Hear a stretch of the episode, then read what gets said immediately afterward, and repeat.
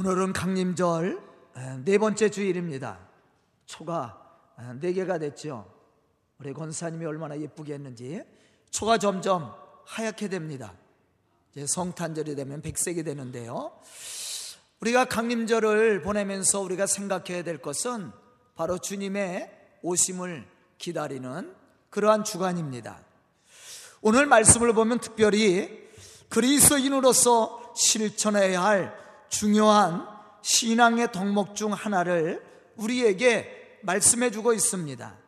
사실 야고보는 이 서신을 통해 행함의 믿음을 우리에게 강조했습니다. 그런데 더 중요한 것은 이러한 믿음을 어떻게 우리가 실천할 것인가?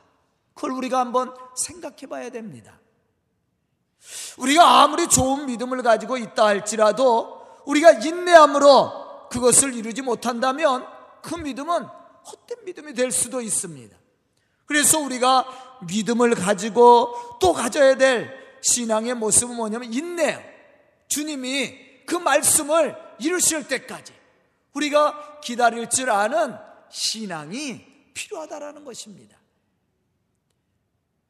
만약 우리가 믿음이 있다고 하면서도 인내하지 못하고 인내함으로 주님을 기다리지 못한다면 아무런 능력도 축복도 은혜도 우리는 경험하지 못하게 될 것입니다.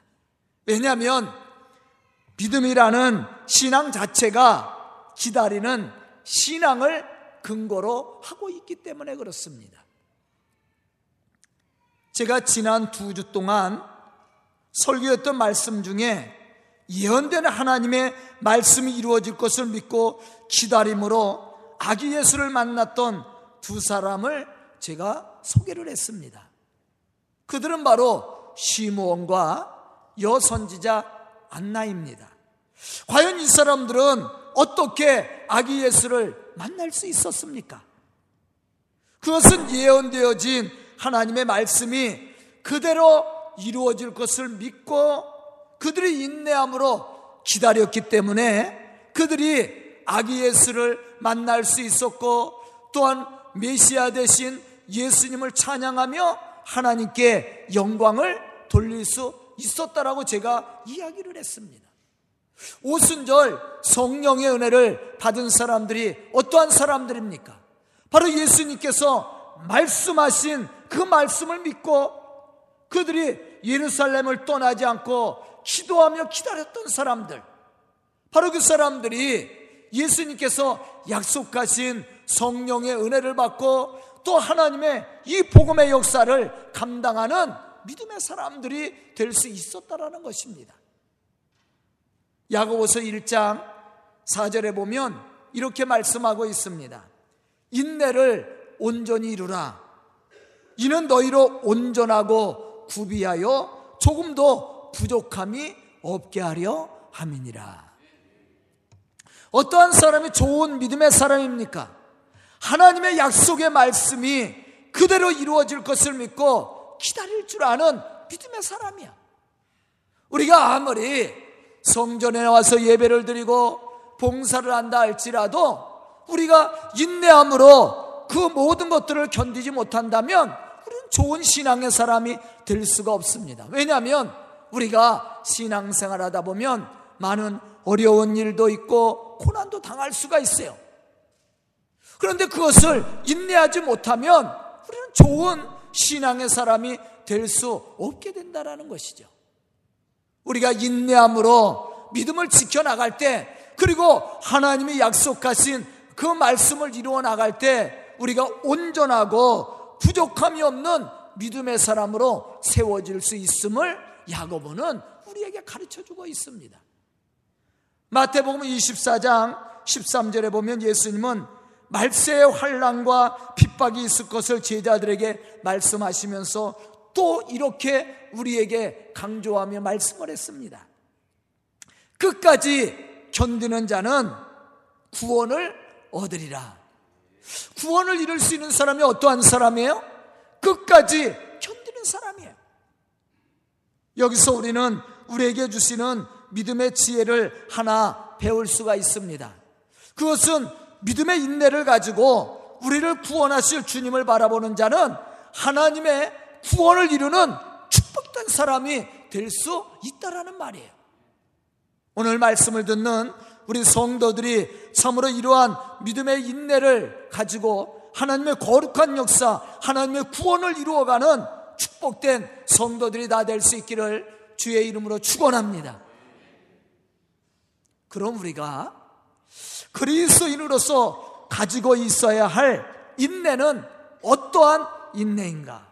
그냥 인내라고 해서 무조건 참는 게 인내가 아니에요. 거기에는 우리가 인내를 갖기 위해서는 가져야 될 신앙의 모습이 있습니다. 첫째는 소망의 인내를 가져야 됩니다. 만약에 우리에게 소망이 없다면 인내할 수 없어요.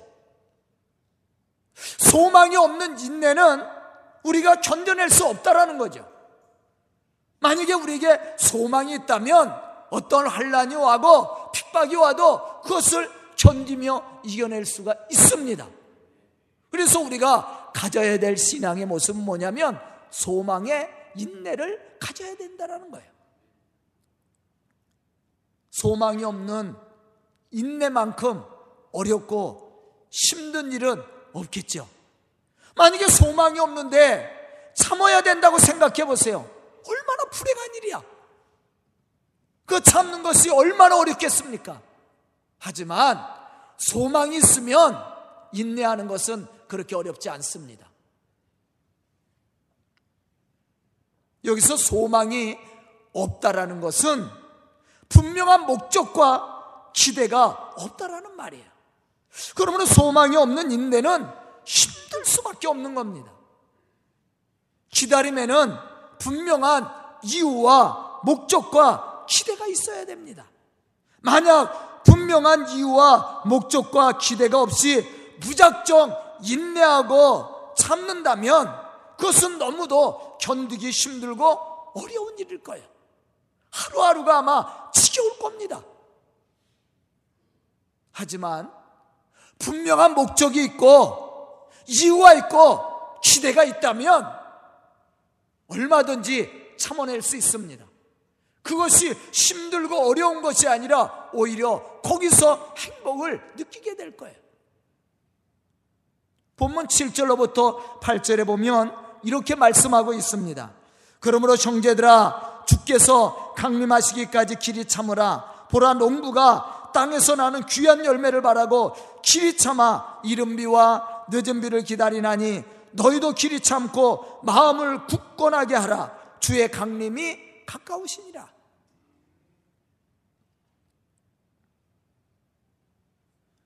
이 말씀을 자세히 살펴보면 어떤 사람이 인내함으로 길이 참을 수 있는지를 우리에게 가르쳐 주고 있습니다.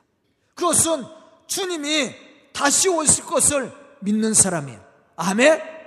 주님이 다시 오실 것을 믿는 사람은 인내하며 견뎌낼 수 있다라는 거예요. 어떤 고난이 와도 참아낼 수 있습니다. 그러나 주님이 다시 오셔서 우리를 축복하시는 그 은혜의 축복을 기대하지 못하는 사람은 그런 믿음이 없는 사람은 견딜 수 없습니다. 우리는 지금 강림절을 보내고 있습니다. 강림절 네 번째 주예요. 이제 이번 주가 지나면 성탄절이죠. 주님이 이 땅 위에 오신 날입니다. 물론 우리가 이 세상에 오신 예수님을 기다리기도 하지만 다시 오실, 다시 강림하실 예수 그리스도를 우리가 기대하고 있습니다. 과연 이 강림절을 통해서 우리가 가져야 될 신앙의 모습이 무엇입니까? 그것은 십자가에서 우리의 죄를 대속하시고 구원하시고 부활하시고 승천하신 주님을 기다리는 데 있습니다. 승천하신 그 예수님이 다시 오실 것을 우리는 기다리고 있습니다. 신앙생활이란 무엇이라고 여러분들은 생각합니까? 신앙생활은 하나님께서 약속하신 그 말씀을 하나님이 분명히 이루어 주실 것을 믿고 기다리는 것이 신앙입니다. 만약에 우리가 하나님의 말씀이 믿어지지 않고 하나님의 말씀이 그대로 이루어질 것을 믿지 못한다면 우리는 온전한 신앙을 가질 수가 없어요. 더 나아가서는 우리가 예수 그리스도 때문에 다가오는 핍박이나 환란, 어려움이나 역경, 세상적인 비방이나 이러한 것들을 견뎌내지 못한다라는 거예요. 그러나 하나님의 말씀이 하나님이 약속하신 말씀이 반드시 이루어질 것을 믿는 사람은 이 모든 것들을 이겨낼 수 있는 힘을 가지게 됩니다. 아브라함이 어떻게 하나님의 그 약속의 말씀을 이루었습니까? 바로 말씀이 이루어질 것을 믿고 그가 하나님의 말씀을 따라갔을 때 끝까지 인내하며 하나님의 말씀을 붙들고 따라갔을 때 하나님의 약속하신 축복을 받게 되었다라는 거예요. 우리도 마찬가지입니다. 오늘 본문 말씀 속에서 비유로 들어서 말씀한 것처럼 마치 농부가 가을에 풍성한 열매를 기다리며 인내하는 것처럼 우리도 하나님의 말씀이 이루어질 것을 믿고 인내함으로 기다리는 신앙을 가져야 됩니다. 제 친구 목사가 목회하는 것이 그 비닐하우스, 하우스 하는 동네에서 목회를 해요. 제가 처음에 우리 친구 목사네 집에 부임을 해서 제가 만나러 갔어요. 낮에 들어갔는데 밤이 돼서 나오려니까 찾질 못해서 기름을. 이리 가도 하우스, 저리 가도 하우스. 길이 다 똑같아. 그래서 한 30분 이상 헤맸을 거예요. 그러다 길을 찾아 나왔어. 그 교회가 큰 논 들판에 있는데요. 다 하우스야, 논이. 하우스 가운데 교회가 있어요. 그런데 이 친구가 이야기를 하는데 1년에 4번 농사를 진답니다. 하우스에서. 4번 농사에서 한 번만 성공하면 그 해의 농사를 성공하는 거래요. 그런데 만약에 거기는 수박을 많이 해요. 수박. 그런데 수박하기 전에 배추도 심고 파도 심고 뭐 여러 가지를 심어요. 그런데 배추를 심었는데 배추를 모종을 보는데 배추가 폭락했다. 그러면 추수 때까지 기다리지 않아요. 어떻게 해요? 가로 없습니다. 그리고 빨리 바꿔야 돼. 왜냐하면 이익을 남는 걸 해야 되잖아. 추수해도 아무런 유익이 없으면 갈아엎어야 되죠. 그래서 1년은 4번을 농사진대요, 하우스에서.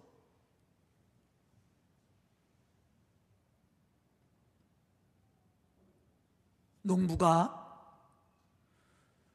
충성한 열매를 기대하지 못하면요, 인내할 수 없는 거예요. 빨리 바꿔야 돼. 그것을 가지고 추수 때까지 기다렸단 망해버리는 거예요.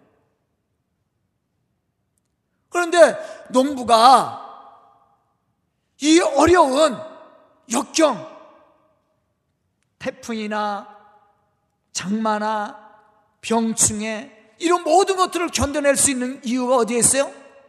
가을에 풍성한 열매를 거둘 것을 알고 있습니다. 그렇기 때문에 인내하는 거야. 농부가 씨를 뿌리고 바로 추수하러 나갑니까? 그런 어리석은 자가 어디 있어?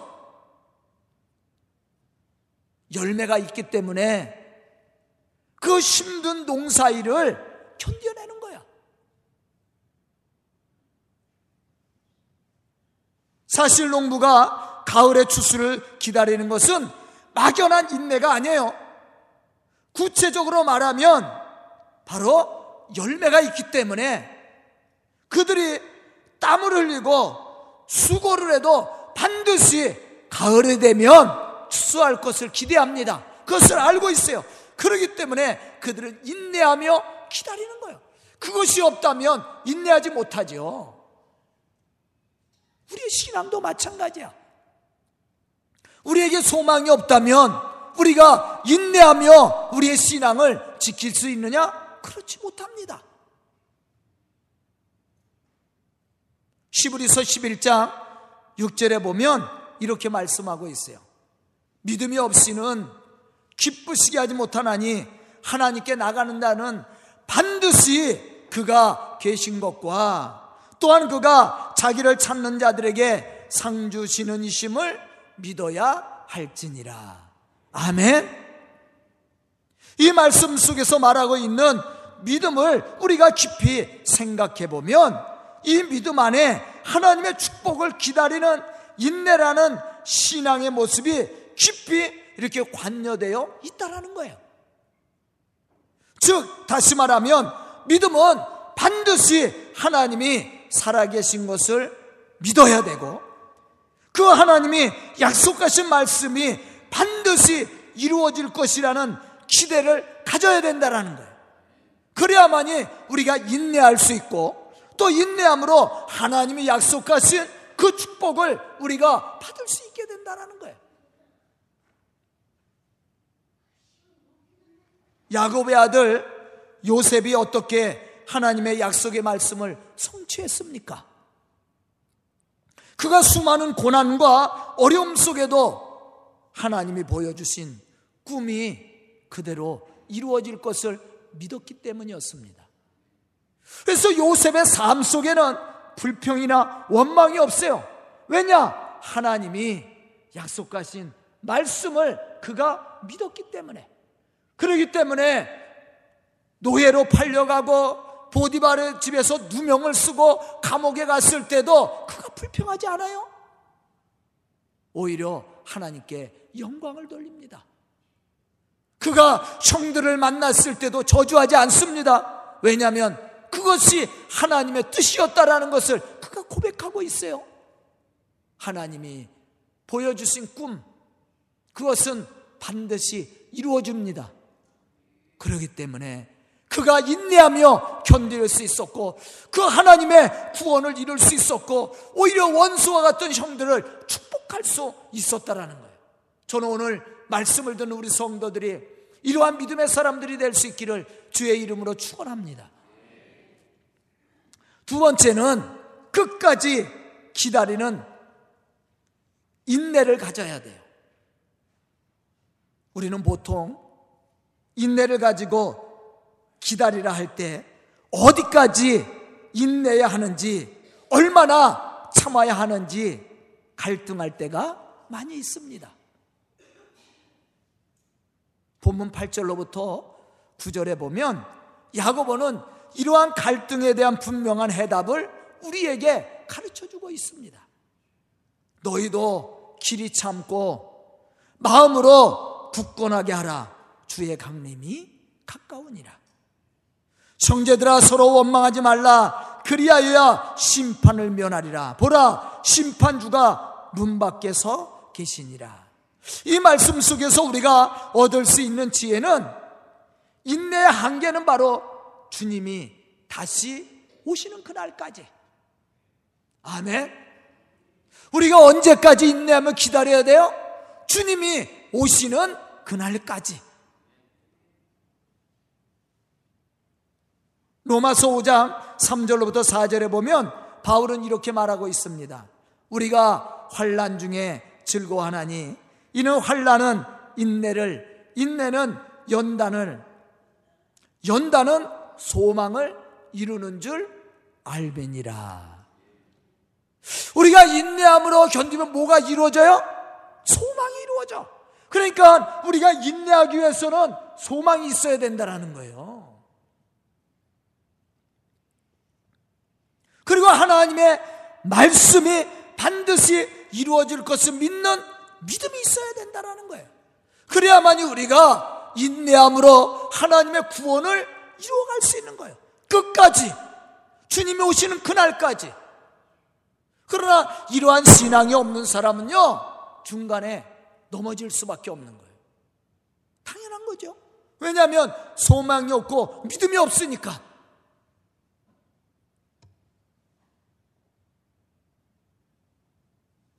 야고보서 1장 12절에 보면 또 이렇게 말씀합니다.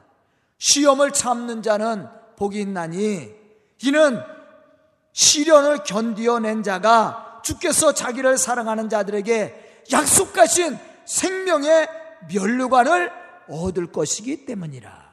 누가 생명의 면류관을 얻어요? 하나님이 약속하신 말씀을 믿고 견디는 사람이야. 끝까지 견디는 사람이 하나님이 약속하신 그 생명의 면류관을 얻게 되는 거예요. 바울이 그렇게 내가 선한 싸움을 싸우고 달려갈 길을 마친 후에는 하나님이 나를 위해서 무엇을 준비했다라고 그랬어요? 의의 면류관. 그런데 그 의의 면류관은 자기를 위해서만 주신 것이 아니라 믿는 모든 사람들에게 주는 축복이라고 얘기했어요. 바로 믿음을 가지고 끝까지 견디는 사람이 하나님이 약속하신 축복을 받는 사람이야. 저는 우리 성도들이 그러한 믿음의 성도들이 될 수 있기를 축복합니다. 세 번째는 사랑으로 승리하는 인내를 가져야 됩니다. 본문 구절에 보면 이렇게 말씀하고 있습니다. 형제들아, 서로 원망하지 말라. 그리하여야 심판을 면하리라. 우리가 무조건 참는 것이 인내가 아니에요. 만약 우리가 원망을 했다면 아무리 많은 시간을 참고 견뎠다 할지라도 그것은 온전한 신앙이 될 수가 없는 거예요. 우리가 주님이 오시는 그날까지 믿음의 사람으로 승리를 이루기 위해서는 서로 원망하지 않고 그리스의 사랑으로 인내하며 섬겨줄 줄 알아야 됩니다. 왜냐하면 이러한 사랑의 섬김이 모든 것을 견딜 수 있는 힘과 용기를 가져다 주고 주 안에서 승리를 이룰 수 있는 축복을 우리에게 가져다 주기 때문에 그렇습니다. 베드로전서 4장 8절로부터 10절에 보면 베드로는 이렇게 말하고 있습니다. 무엇보다도 뜨겁게 서로 사랑 할지니 사랑은 허다한 죄를 덮느니라. 서로 대접하기를 원망 없이 하고 각각 은사를 받은 대로 하나님의 여러 가지 은사를 맡은 선한 청지기 같이 서로 봉사하라. 우리가 무엇이 없이 해야 돼요? 원망이 없이 해야 돼요. 원망이 왜 나옵니까? 왜 우리가 불평을 하게 됩니까? 그것은 하나님의 말씀이 믿어지지 않기 때문에 그래요. 하나님의 말씀이 믿어지지 않으면 원망할 수밖에 없고 불평할 수밖에 없는 거예요. 광야의 이스라엘 백성들 보세요. 하나님이 가나안의 축복을 약속했습니다. 그런데 하나님의 약속의 말씀 가나안을 바라보지 못하는 사람들은 자꾸 원망해요. 자꾸 불평합니다. 가나안을 바라보지 못하고 자꾸 애굽만 바라보고 있어요. 그러면서 원망하는 겁니다. 왜? 믿음이 없으니까. 그러나 하나님의 약속의 말씀을 믿었던 사람들은 원망하지 않습니다. 여호수아와 갈렙을 보십시오. 원망을 해요? 아니에요. 오히려 그 고난과 역경을 이겨나가자고 얘기합니다. 그들의 신은 떠났지만 하나님은 우리와 함께 하기 때문에 우리가 능히 그 땅을 차지할 수 있다라고 이야기합니다. 바로 그게 믿음의 소망을 가진 사람이에요. 믿음의 소망을 가진 사람은요, 얼마든지 인내하며 견딜 수 있는 사람이야. 그러나 믿음의 소망이 없고 하나님의 말씀이 믿어지지 않은 사람은 원망하고 불평할 수밖에 없는 거예요.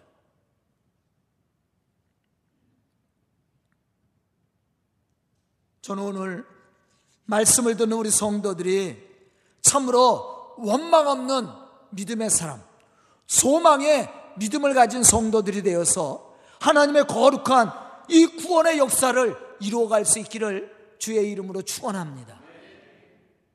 네 번째 우리가 또 하나 생각해야 될 것이 있어요. 인내하는 삶의 본을 통해서 하나님의 살아계심을 증거해야 되는 거예요. 우리의 삶을 통해서 하나님의 살아계심을 증거해야 된다. 그러기 위해서는 우리가 인내하는 믿음을 가져야 되는 거예요. 만약에 우리가 인내하는 믿음을 가지지 못하면 아까 이야기한 대로 뭐가 나오게 되세요? 불평이 나와요.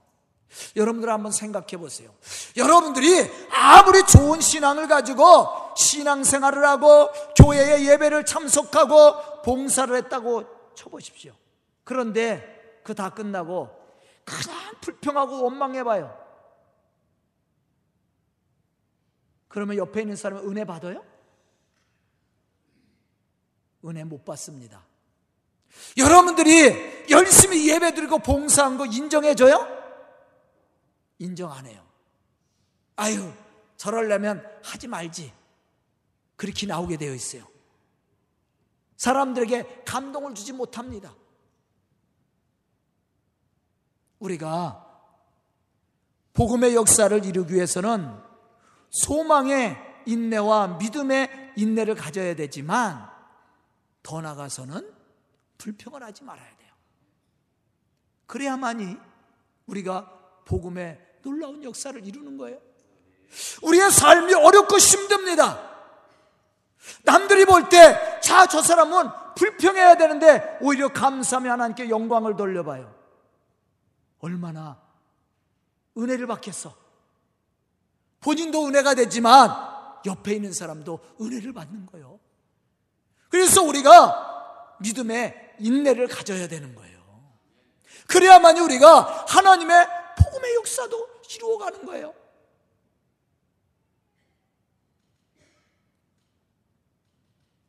제가 지난주에 세부를 갔다 다녀왔어요. 그랬더니 거기 휴양지 아니냐고. 목사님 놀러 갔냐고. 제가 오늘 사진을 보여줄까 해다가 안 보여줬어요. 야, 여러분들, 아름다운 곳에 그 뒷면에는 참으로 불쌍하고 어려운 이웃들이 있어요. 제가 미얀마, 우리 집 사람이 미얀마 갔다 와서 정말 더럽다고. 더 더러워요. 세이브가 깨끗한 곳이 아니에요. 저희 바닷물에도 한번 들어가요. 근데 안 들어가려고 그랬어요. 야, 바닷물 멀리 나가면 바다가 깨끗해. 그런데 항구만 들어오면요. 얼마나 더러운지 몰라.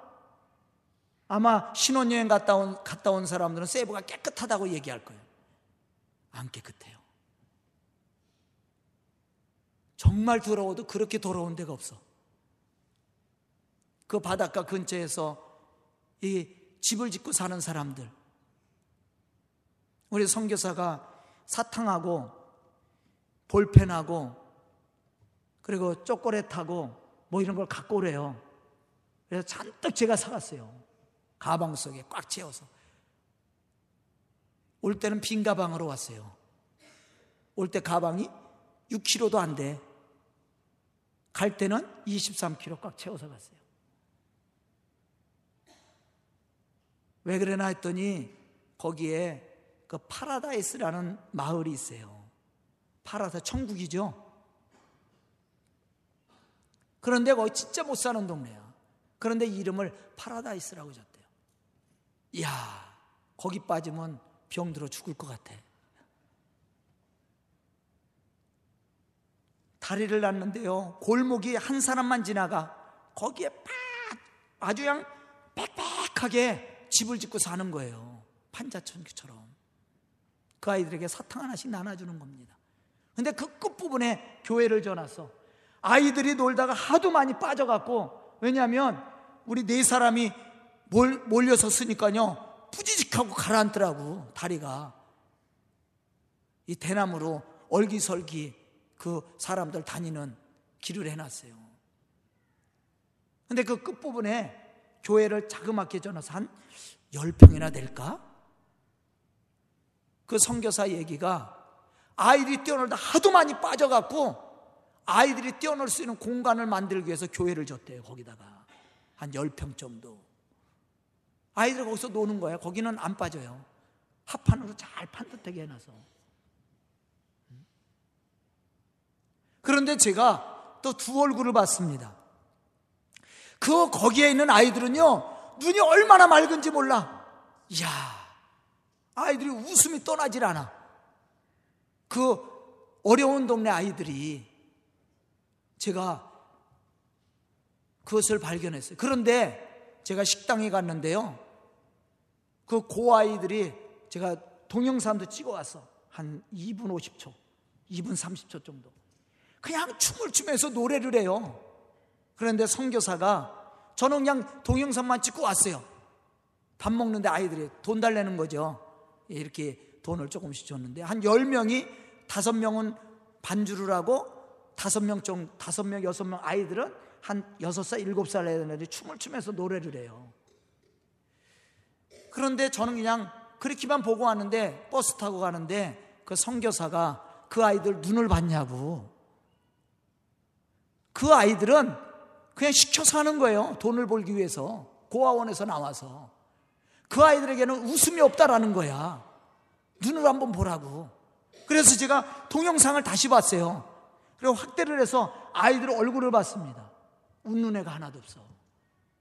성탄절 캐롤을 얼마나 잘 부르는지 몰라. 춤을 얼마나 잘 추는지 몰라. 그런데 반주하는 애도 반주하는 애들은 큰 애들이에요. 반주하는 애도 춤추는 애도요. 웃음기가 하나도 없어. 눈이 살아있질 않아요. 죽어 있어요. 두 얼굴을 가지고 있어. 그런데 그 파라다이스, 그 어렵게 사는 동네의 아이들, 걔네들은요, 천진난만해. 걔네들은 부족할 것이 없답니다.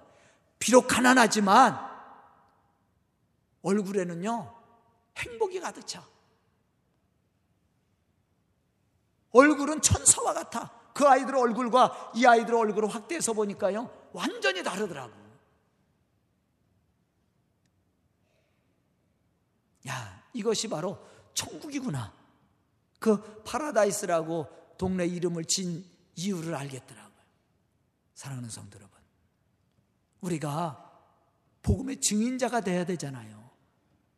그러기 위해서는 우리가 물론 열심히 예배도 드리고 기도도 하고 봉사도 해야 돼요.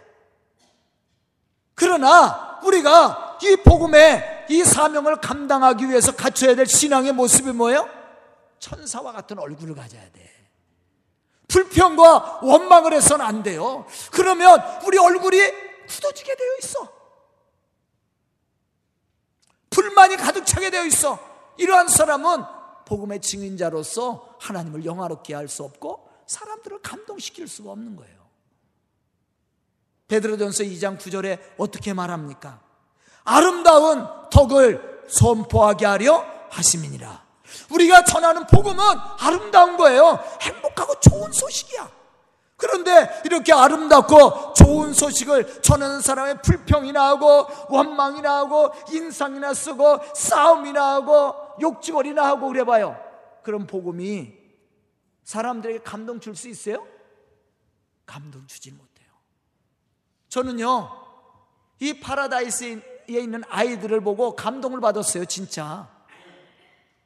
그런데 그 식당에서 좋은 옷을 입고 유니폼을 입고 춤추는 애들을 보고요. 마음이 아팠어요.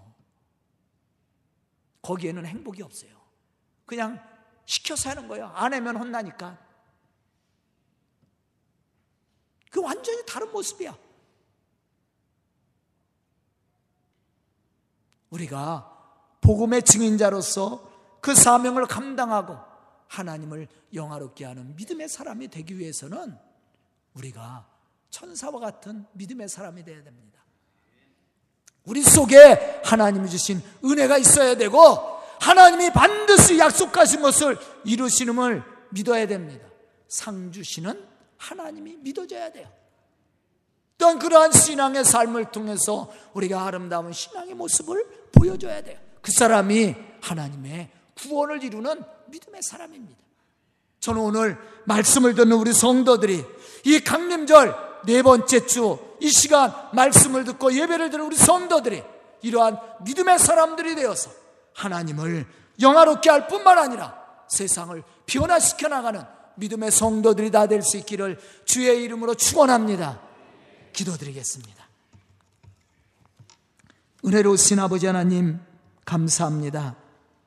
이 시간 말씀 들은 우리 성도들 참으로 믿음의 인내를 갖게 해주시고 소망의 인내를 가지고 주의 거룩한 역사를 이루어갈 수 있도록 축복하여 주시옵소서 원망과 다툼이 사라지게 해주시고 온전히 감사와 기쁨의 영광을 돌릴 수 있는 믿음의 사람들이 되게 해주시고 우리 성도들의 아름다운 신앙의 삶을 통해 하나님을 영화롭게 할 뿐만 아니라 세상을 변화시켜 나가는 믿음의 성도들, 믿음의 교회가 되게 하여 주시옵소서 예수님의 이름 받들어 축복하며 기도드리옵나이다. 아멘.